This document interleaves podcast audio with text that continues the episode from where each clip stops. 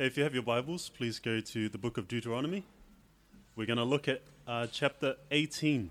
So, Deuteronomy 18, and we're going to read from verse 15.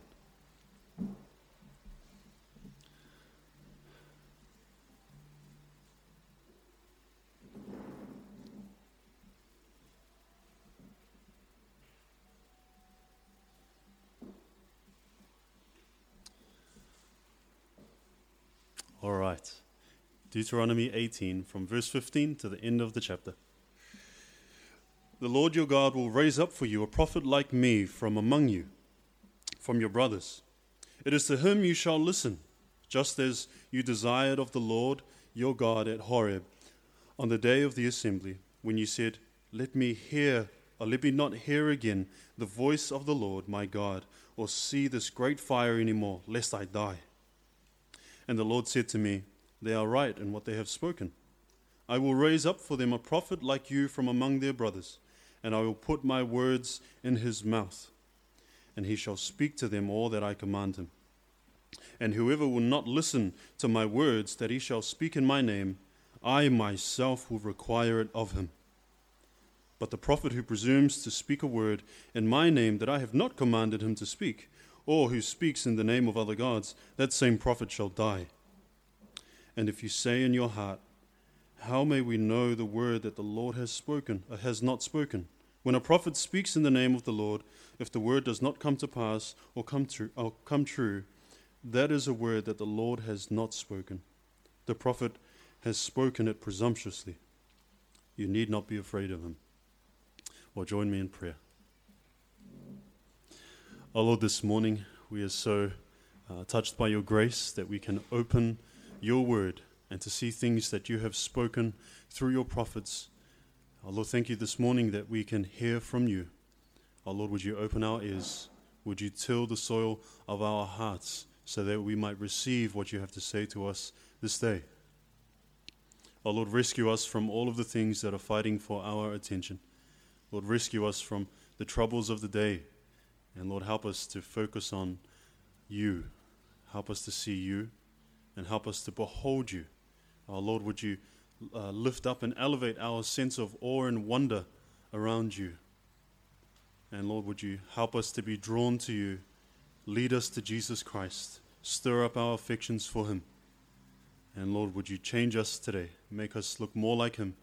And Lord, for those who have not yet confessed him, our Lord, bring them to saving understanding of Jesus Christ. It's in the name of Jesus Christ that we pray. Amen. Amen. Well, friends, I don't know if you remember when you were learning how to drive. That's if, if you're a driver. I don't know if you've ever given driving lessons. Um, I'm the eldest of all of my siblings, and I'm also the eldest of all of my first cousins. So I'm a semi driving instructor. And some days are better than others. Um, but the reason that you need someone to teach you how to drive. The reason that you may have had driving lessons or that you've given driving lessons is because people don't know how to drive, right? People are not born with the road code downloaded into their minds. People are not born knowing how to drive in different weather conditions today. It's wet. You know, people aren't born and automatically know all of these rules. They're ignorant. And there are consequences for ignorance. Right? If someone was speeding on the wrong side of the road and they were pulled up, and the police officer says, Hey, why were you speeding? Why were you going 100 in a 50 zone on the wrong side of the road? And they might say, oh, I didn't know. Will that excuse be good enough? No, it won't be. There, there are consequences uh, because of their ignorance. They may even hurt someone on the road. But here's another thing say this person is not ignorant of those road rules. Say they're not ignorant and they've learned, they've been through the driving lessons, they've set their learners and restricted, and now they have their full license. Say that person was now on the wrong side of the road going 150 and they got pulled up. What would they say? It's not because they're ignorant that they were breaking the law, it was because they were defiant that they were breaking the law. And this goes for every subject. not just driving, it goes for baking a cake. Um, someone in my family, I won't say who, was making some cookies. And when they opened the oven tray, it turned into a big slice because apparently my wife tells me that the butter wasn't at the right temperature when it was added to the mix. Um, so if you're ignorant when it comes to baking, you'll, you'll make mistakes, and there are consequences. There are bad consequences. Now it's sort of inedible. But there are also some good consequences. You could make a lovely cake and people could enjoy it. You could, you could make some um, wonderful biscuits for, for people to enjoy. You might think of a doctor, just to give you one more of those illustrations. Look, if a person was performing surgery and they had never performed surgery before, they had never been to medical school, there are some huge consequences for the person who's lying on the table receiving that operation. The consequences of their ignorance is that that person may well die. But, friends, let's say this doctor is well aware of the procedure. They're well aware of how to use the tools. They're well aware of the human anatomy. But in their defiance, they do the wrong thing. They purposefully break the medical rules. They may use the wrong medicine. They may use the wrong tool. They may um, make an incision in the wrong part of the body purposefully. That person will have to answer for what they have done. Both the ignorant person and the person who knows what they're doing but remains defiant will answer for what they have done. And if we now focus on the subject, those are some important things but the greater the subject, the greater the consequences. And friends, there is no greater subject than the subject of God. There is no thing more worth knowing than God. And we are born ignorant of his saving power and his saving grace through Jesus Christ. How can we know God? How can we know what He wants from us? How can we know what He requires of us? How can we know Him? Well, the Bible tells us that creation worships Him, that creation is a display of His work of um, creation, that we can look out and see um, His marvelous creation and see that there is evidence of God at work. But all of that information, though it may rescue us from ignorance that there is not a God or that there is a God is not enough to bring us to a saving understanding or to saving faith in Christ. God has put His law on our hearts. That's why people feel bad about things that they do. People know that there is something wrong with the world. Everyone knows that there is something wrong with the world, and they come up with different solutions and how to deal with those problems. But, friends, um, those things are not enough to really know who God is. Though He has put His law on our hearts and we have conscience, though we can see His work of creation, that is not enough for us to be saved. So, how then are we supposed to know God? The only way that we can actually know about God is if God voluntarily shows Himself to us. He's done that in creation, He's done that with putting his law in our hearts, but he's done that in another way by speaking to us. But there's another problem there, friends. If you look at uh, verse 16, that second part there of verse 16, it says, Let me not hear again the voice of the Lord my God or see his great fire anymore, lest I die. Now, there's a problem when it comes to communicating with God and God being so holy, so majestic, infinite, glorious, and the person who he's speaking to being sinful, mortal, um, people who uh, are rebellious, ignorant people. Oh, there, there, there is a problem there. These people, these Israelites, God affirms what they say. They say, Let me not hear from him again. Let me not see that great fire, lest I die. We can't stand face to face with God as sinners because he is so holy. And these people understand that. And so, what God does for these people is he gives them a vessel through which his word can reach them. And that vessel is called a prophet. And so to know God and to hear from God, God has blessed us with prophets. He speaks to the prophets and they speak on behalf of him. In Hebrews, in that first chapter, it says, In many times and in many ways, God has spoken to the fathers through the prophets. And so God uses these people. In 2 Peter 1:21 it says no prophecy originates with the human will but it comes from God as men are carried along by the Holy Spirit. And so we see there to hear from God he speaks through the prophets. Moses is such a man. Moses is a prophet. And when it comes to the subject, which is God, and in John 17 and, and the prayer of Jesus, he says, This is eternal life, to know God and Jesus Christ, whom he has sent. So when it comes to that subject, where are you in terms of your ignorance? Where are you in terms of defiance? And we see here in 15th verse, Moses is uh, telling the people, he's giving them some comfort. He's saying that God will raise up a prophet like him. And then, as you see in the 18th verse, not just Moses saying what God is going to do, Moses is now quoting God. This is God himself speaking. He says in verse 18, I will raise up for them a prophet like you. Now, what kind of prophet was Moses? What does it look like to be, to be a prophet like Moses? While Moses, we see in Deuteronomy 34, he was very intimate with God. The Jews still today will look at Moses and say, say that this is the prophet of the Old Testament. This is sort of the, the prototype that every other prophet gets stacked up against. Moses is the prophet in the Old Testament, intimate with God. Uh, wonders and signs performed through him that show God's glory and show God's power.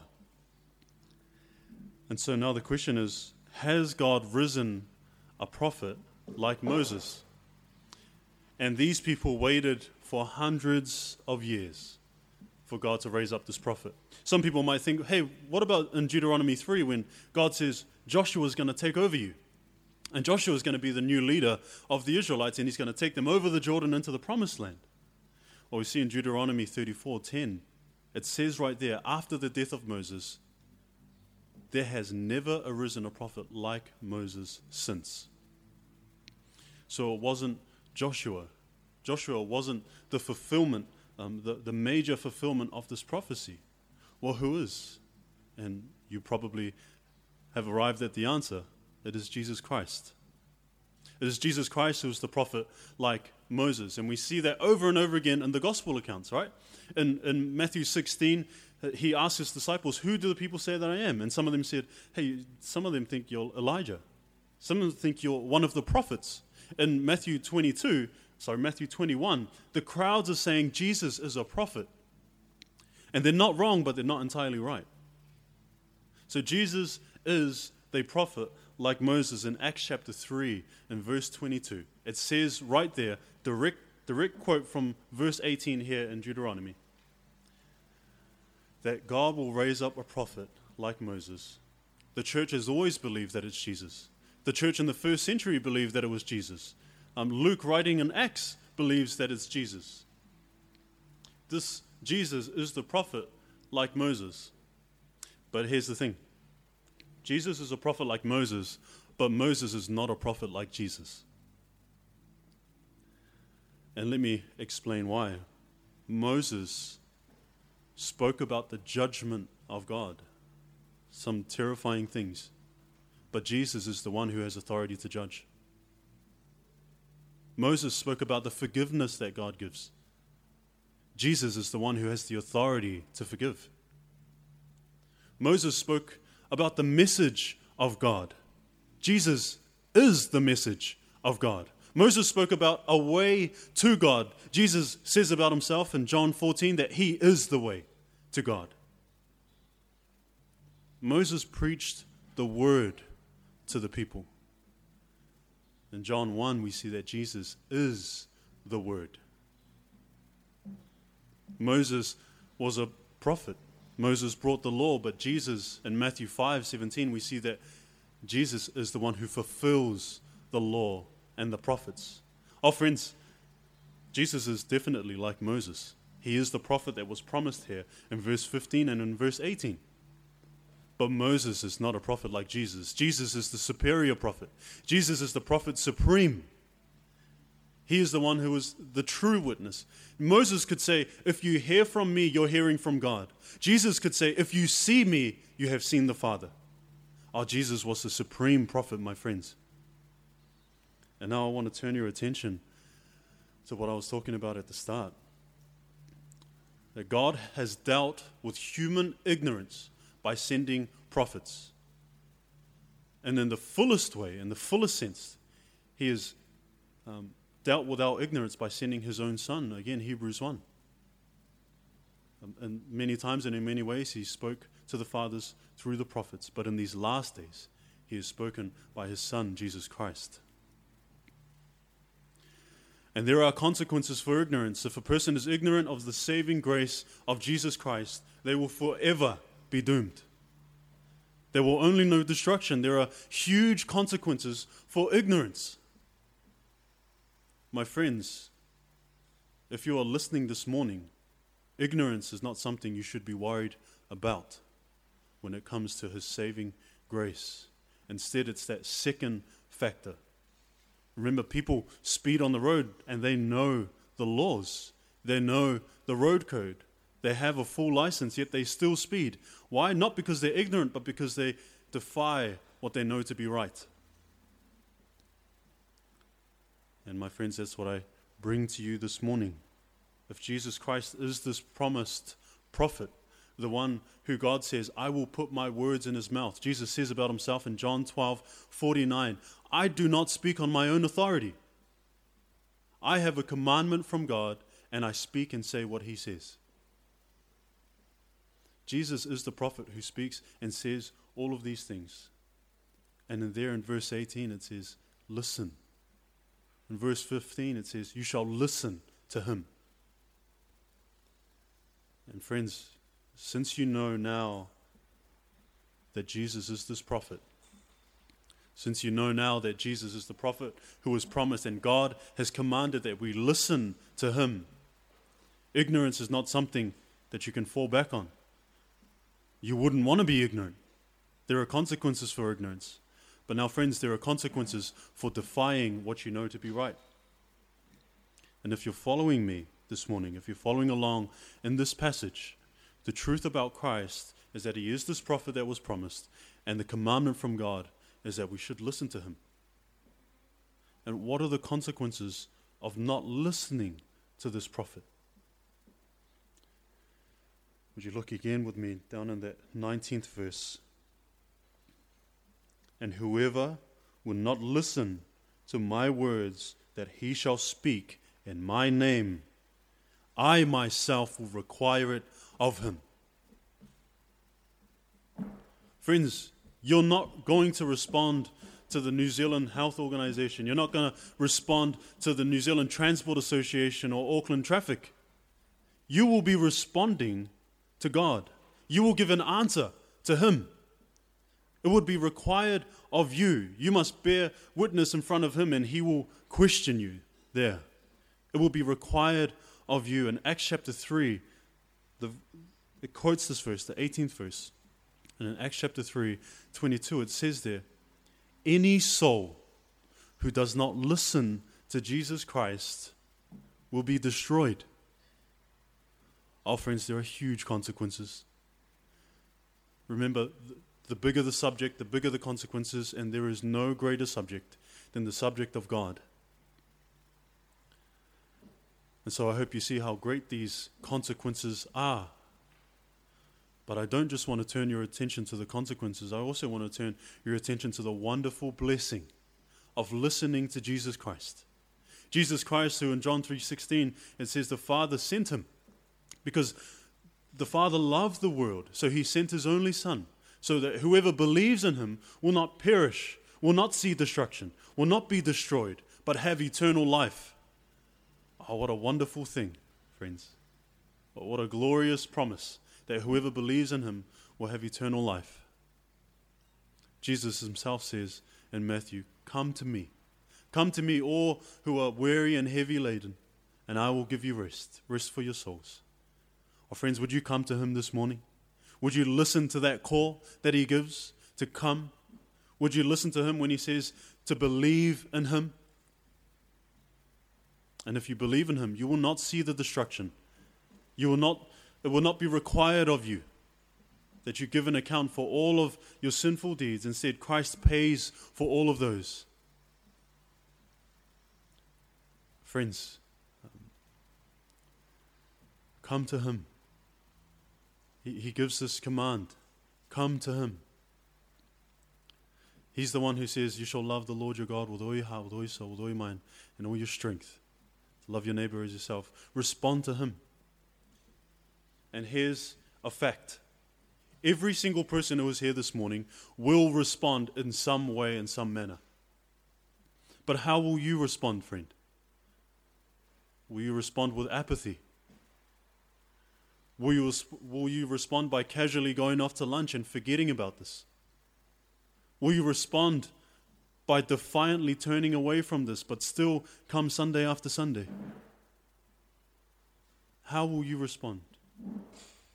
Or will you respond by listening to the call of Christ to come to Him, to rely on Him, to trust in Him, to have faith in Him for the forgiveness of your sins, to be reconciled to God through Jesus Christ, to be made righteousness through Him?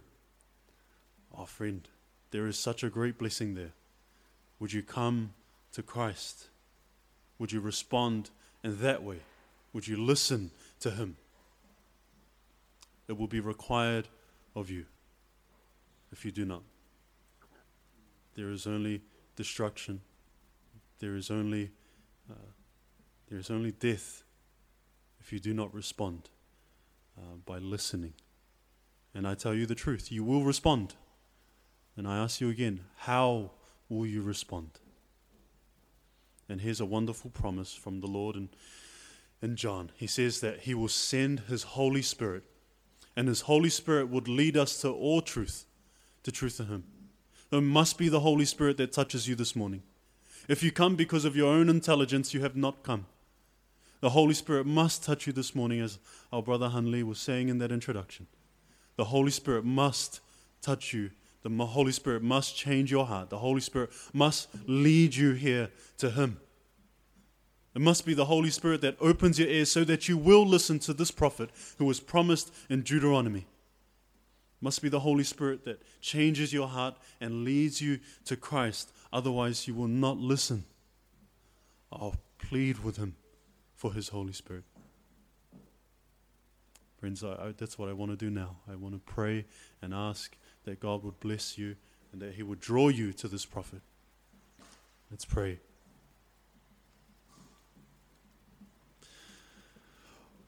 Oh Lord, we thank you so much for your Bible. We thank you, Lord, that in your Bible we hear from the prophets, we hear prophecies, things that take away our ignorance about your will, your will for what we are to do now, your will for the future when uh, Jesus Christ will reign supreme. And Lord, we see that it is your will that people will come and repent and believe in Jesus Christ, whom you have sent we see that our Lord Jesus prays in John 17 that eternal life is to know God and to know Jesus Christ, whom He has sent. Our Lord, I pray that you would open our hearts, open every heart in this room to know God and to know Jesus Christ, whom He has sent.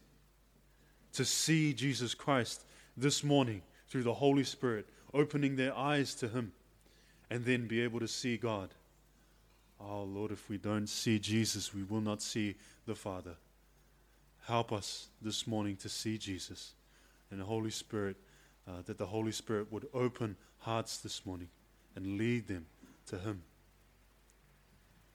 We thank you for this wonderful prophet, the perfect prophet who can deal with all ignorance. We thank you for this prophet who can urge us to stay where we need to stay, who can sustain us and keep us until the day that He comes. Our Lord, have your way this morning and be glorified. In Jesus' name, Amen.